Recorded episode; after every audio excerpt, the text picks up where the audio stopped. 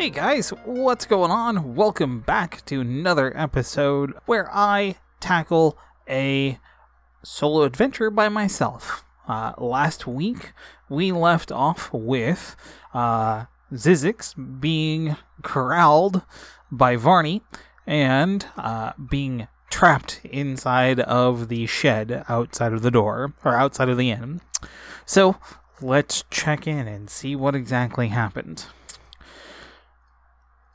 Varney pinned Zizek up against the wall and growled at him for obviously being able to smell the fact that she wasn't what she thought she was. She reared back and flexed her hand, and out of the tips of her fingers came claws, and they were sharp, sharp claws. Zizek uh, pushed away, trying to get away from Varney, but her strong grip kept him in place. Zizek tried to cast something, but Varney squeezed even tighter, hissing like a cat would. You're not going to tell anyone about this. Do you understand? There is nothing I will do that will make you feel more pain than I will give you right now if you tell anyone who I am. Zizek heard part of that, and Zizek didn't understand it because the blood was pumping and coursing through Zizek's ears like a hollow, tight wound drum. He nodded and gasped and sputtered, and she released him, allowing him to fl- fall to the floor. Zizek stood up, panted, coughed, sputtered, and finally took a seat, staring up at the young woman now looming over him. He sighed, nodded his head, and pointed at the book. You want to actually learn something? Then fine. The book is over there. You can read through my notes and you can see what I've learned. But no, that's not the mus- the, the magic that you should learn. That magic is something special. It's something ancient. It's something that will rot your sweet little soul. Only goblin kind know this. Only goblin kind understand what pain and misery is of the great north and the great ice fields and the great caves. And Varney stopped him, flipped the book to him, and said, Yeah, that's necromancy. We see it all the time. Zizek stopped and stammered for a moment and looked at her and said, Well, if you know necromancy and you are a were tiger or some kind of cat creature, then why do you need me? Why do you need anyone to teach you anything? Varney stopped for a moment and then fell to her knees and started crying, which made Zizek feel more uncomfortable than the strangling sensation that he felt around his neck just a few seconds prior. She sobbed and told him the story that he didn't want to share and wouldn't repeat. She was alone. She had no one to fall back on. The curse had left her isolated, and she was looking for a way to not only cure that curse, but to become something bigger and better than what she had already become. She was powerful. She was ready to be a student to someone who was worthy. But none of the mages in town were able to teach her or had any interest in teaching her. Zizek stopped her for a moment and said, There are other mages in this town. Varney nodded, but didn't really say anything other than, Yes, and you'll run into them soon enough. I have a feeling like knows like. But you see, I still need to know something. I still need to be taught something. And it's important that I know enough magic so that way I can become valuable, so I can become useful. Zyzzyk thought for a moment to himself and pondered the fact of having a were tiger as some form of apprentice, and grunted and shrugged. I suppose you could, but what good would it be for you? And at that point, Varney picked him up and slammed him up against the wall one more time, still fighting back tears, still crying emotionally, still shaking to the point where it started rubbing Zyzzyk's back raw from the amount of friction against the wood. You will teach me now, or you won't leave this shed again. Zyzzyk smiled, accustomed to many threats from his own kind and from others, and patted her on the arm. Fine. I will teach you, but not today. Today we have to gather information. You told me something was going on, right? No, I didn't tell you anything was going on. I assumed something was going on by the time you showed up at this wooden door in this little shed that's hidden away in the back of the inn. I would assume that only someone who needed me would actually tell me. They would show up, they would be in front of my door. Well, you did tell me to show up first thing in the morning, Varney said. Zyzzyk smiled and shook his head. No, something went wrong. What went wrong? Varney sighed, put Zyzzyk down, brushed off the dirt and particles from his robes, and walked to the door. I think you need to come with me. I think you need to see for yourself what's wrong. Zyzzyk followed Varney out into the inn and saw a group of people sitting around a table. The mayor, a few of the patrons, some scholarly and wizardly looking people, they stopped their conversation as soon as both of them walked in and waited, almost silently begging them to leave. Zyzzyk knew that this was the time not to leave, and instead waddled over to a chair, pulled it from the table, and sat down. So, what seems to be the problem? Everyone stared at him Varney walked up behind him and placed her hand on his shoulder. I think we need to go. No, we can't go. Not yet. Someone's holding on to some sort of information, and I need to know what it is. So, I'm going to go around the table and I'm going to ask each and every one of you why are you all gathered here? And what can I do to find the information that I need. Mayor? The mayor went quiet. You, the handsome one, the hero, the low life. What about you? The man pushed his chair away from the table, stood up, and put his hands on his sides smiled and flourished with his arm. I will tell you everything you need to know, and I will give you all the secrets that you need to know about this world. And okay, I've had enough, Zyzzyk said. Just get to the point of why exactly you are all here. There is a ghost problem. Zyzzyk blinked for a few moments and looked up at Varney.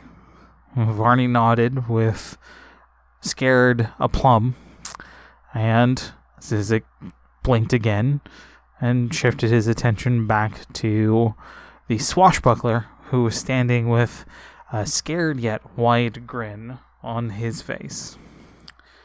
So tell me, why exactly are you doing this here?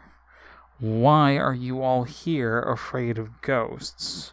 When you know that ghosts aren't real, um, your your name is the swashbuckler smiled, flourished again, and said, My name is Alder.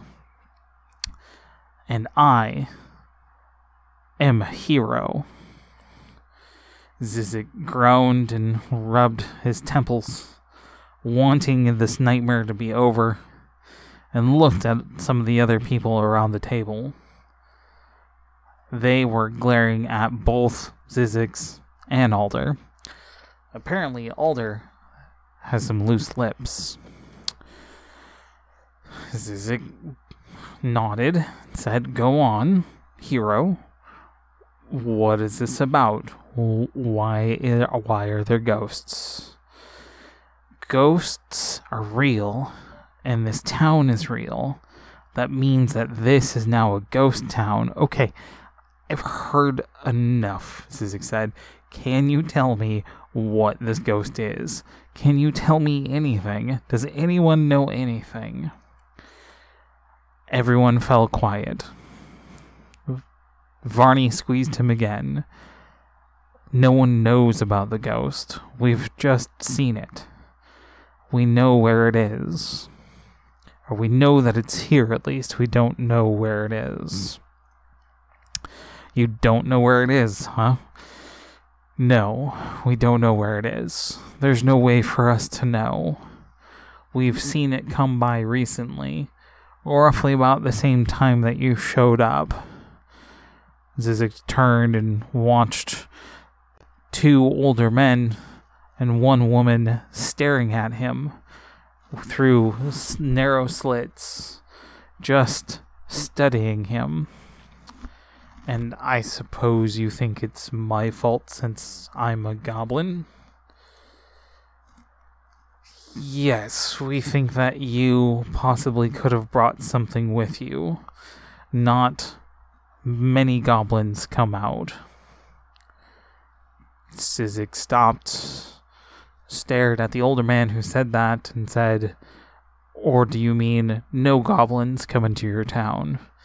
You're a goblin free town, aren't you? The older man sighed, nodded, and said, Yes. No goblins come in here. Only when goblins come is there chaos. And since you brought the chaos with you, we're going to ask you politely to leave. Zyzzyk climbed up on the seat of his chair, and stared at the old man, crossing his arms across his tiny little body. Do you really treat wizards this way? Do you treat goblins this way? Do you treat anyone else this way? Do you think that that's actually going to be a good idea when perhaps this goblin might be able to help you? The three across from him didn't change. They didn't change their demeanor. They didn't change their style. They didn't change their faces. Their looks did not change. Nothing changed. They just stared, almost like statues. He turned to the fair haired woman in holy garb, now nearly frothing at the mouth, angry at his mere presence. And I assume you are someone who is upset with goblins and how evil they can be. That every goblin is evil, aren't you? She spoke through gritted, bared teeth. Yes, I hate your kind. You cost many lives. You've taken many places. You've burned them down. if there's anything that I can do to get rid of you, I'll do it. Even if it means that I have to pay penance for it later. Zyzzyk blinked and nodded. That sounds like a holy person. But know this if you have a ghost, you have a problem. And I know ghosts. I specialize in ghosts. I specialize in the undead. The group pushed away from the table. Most of them turned white in horror. A few turned red in frustration. The older man who challenged him almost looked like he had eaten something that had disagreed with him. We don't want necromancers here. We don't want goblins here. So you lose on both fronts. Why would I allow you to stay? The mayor asked. Because if you don't, your ghost problem is going to get worse. And I have a feeling that everyone in this room is probably a target. It didn't really phase anyone, but Zyzzyk wasn't looking for any confirmation. He already knew that they knew. He figured that was the reason why they were here. Someone did something stupid. Zyzzyk's no stupid. He can smell stupid, much like he can smell the cat off of Varney. He jumped off the chair, snapped his fingers, and motioned for Varney to follow. Leaned back and shook her head in defiance. Zyzzyk stopped and thought for a moment and said, Ah, I'm sorry. I need to be a little bit more considerate. Would you like to learn some forbidden magic today? And for the first time since yesterday morning, Zyzzyk saw Varney's face glow as the smile crept wider and wider on her face. The others tried to stop Varney, standing in between her and Zyzzyk's, but Varney pushed them aside. And they walked out to the shed to grab Zyzzyk's stuff, his books, his staff, and everything else, and decided that it was time to go exploring. They walked out of the inn and meandered over to the supply store. The supply store in itself was moderately stocked. It had goods of the mundane and the magical nature. The people who were running it didn't really like the fact that Zyzzyk was there, but also didn't mind too much since Zyzzyk had coin in his hand, and he was willing to spend it. I need to find your rarest ingredients. I don't care what they are. I just want to see what you have. I want to know that I can come here and buy something that I need. So please, tell me what exactly you can do for me. The clerk didn't answer him. The clerk didn't even acknowledge him. The clerk was quote unquote busy helping other people, even though the store was completely empty. And Zyzzyk waited for a moment, tapping his foot, and stared at a few of the ancient powders and seeds that stood near the doorway. Snapped his finger, pointed at the doorway, and the ancient seeds and powders exploded into a cloud. I didn't stir the clerk any, and it got the owner angry as well, menacing down the steps, looking at first Zyzzyk, and then Varney, and then the clerk. What is going on here? What are you people doing in my store? Zyzzyk smiled and nodded, and pointed to the clerk. I'm merely asking for some of your best, your finest ingredients. I need to know what stock you have, and it seems that your companion here has decided that we're not worth his service. The owner nodded and said, Yes, you're not worth our service, but I see that you have coins, so I'm going to ask you to put down a premium. I'm going to ask you to go ahead and just give me 10% of what you have right now, and I can go ahead and show you everything that you want. Zyzzyk smiled and snapped his finger again, causing a small booth, small area of rare curios to explode with negative energy. Maybe you don't understand, so I'm going to try this one more time because I know it's difficult in dealing with people like me. I need to see your rare ingredients now, or I will go through and make your life a living hell. That snapped both of the clerk and the owner into gear. And pushing past the lovely young woman, who is not Varney, to go grab some of the rarer ingredients. The new young woman laughed, howling in some sort of pleasure, slapping her leg as she tried to catch her breath. That's the first time I think I've ever seen them do any sort of service for anyone. I don't know who you are, Green Man, but you are amazing. You can make the you can make them do anything. I bet you can make the dead move. Zyzzyk thought for a moment and said, Yes, I can. And I plan to. Who are you? The lady continued to laugh, didn't really respond, fell to her knees, kind of gasping, trying to catch her breath. Zyzzyk grew annoyed. Was everyone in this town like this? Maybe, maybe the ghosts need to go through. Maybe the ghosts need to take down the entire place. I'm sure this place would be far better without some of the more lively events here. I'm going to ask this one more time.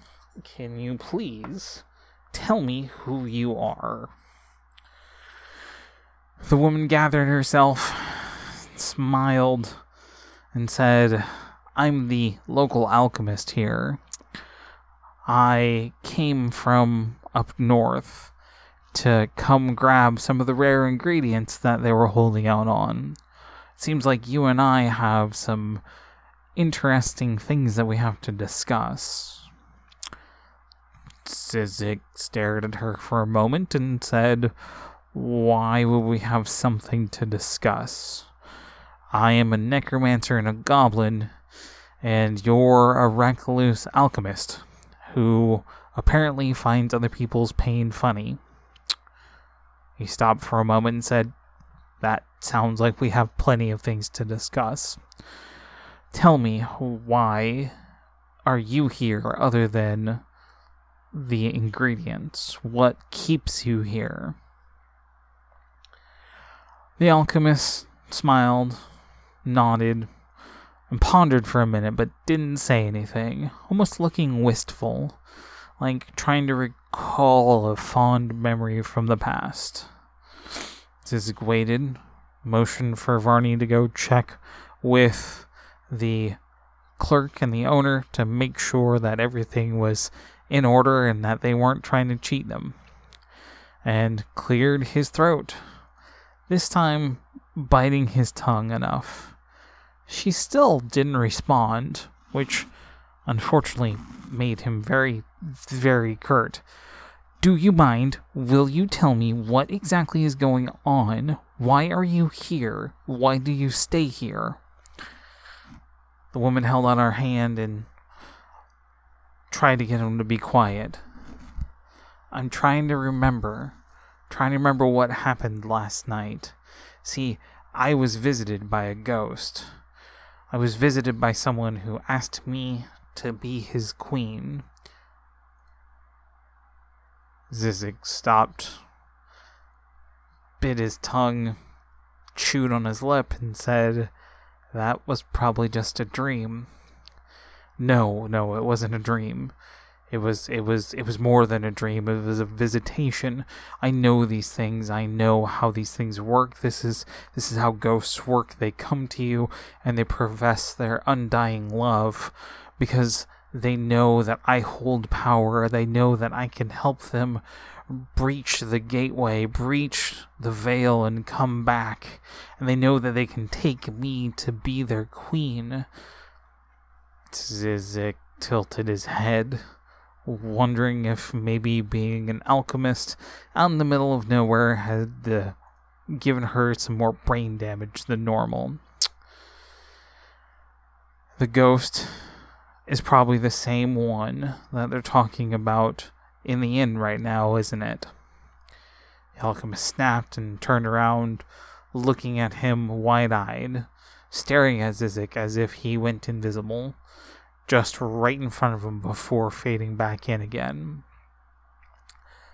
They're talking about a ghost? Zyzzyk nodded. Yes, they are talking about a ghost. They're talking about probably the same ghost that visited you. And to be honest, this town is probably guilty of a lot of things that needs a ghost to purge it. But since I can't seem to get a straight answer out of anyone, I figured someone who lives on the outskirts of nowhere would be able to tell me exactly what is going on here and why there's a ghost and why everyone is so afraid of it. So, what are you doing here? And why are you being such a pain? I'm here because I cultivated ingredients and other things for the Mages Guild that was here once, a long time ago.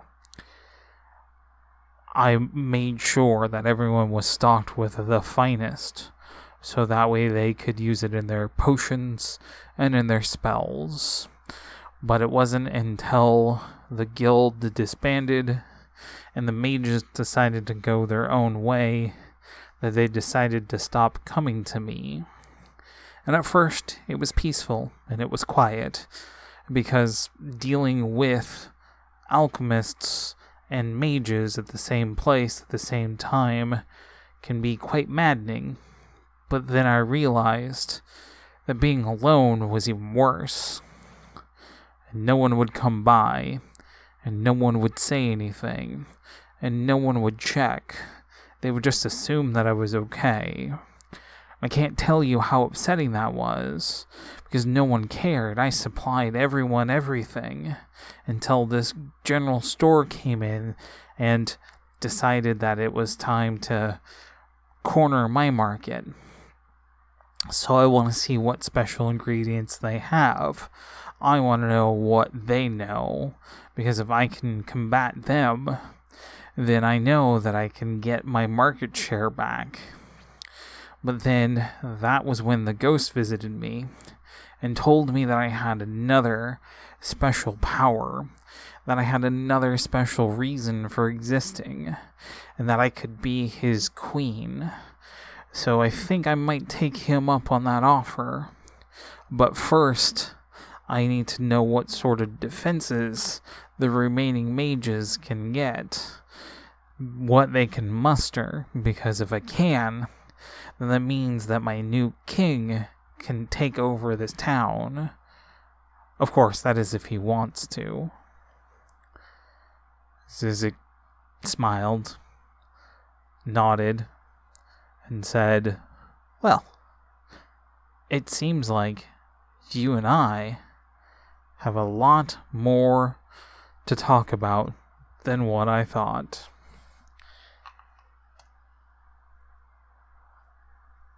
And with that, he cast Charm on her and watched as her face melted from psychotic pleasure to a dull, lifeless stare. What can I tell you, Master Zizix?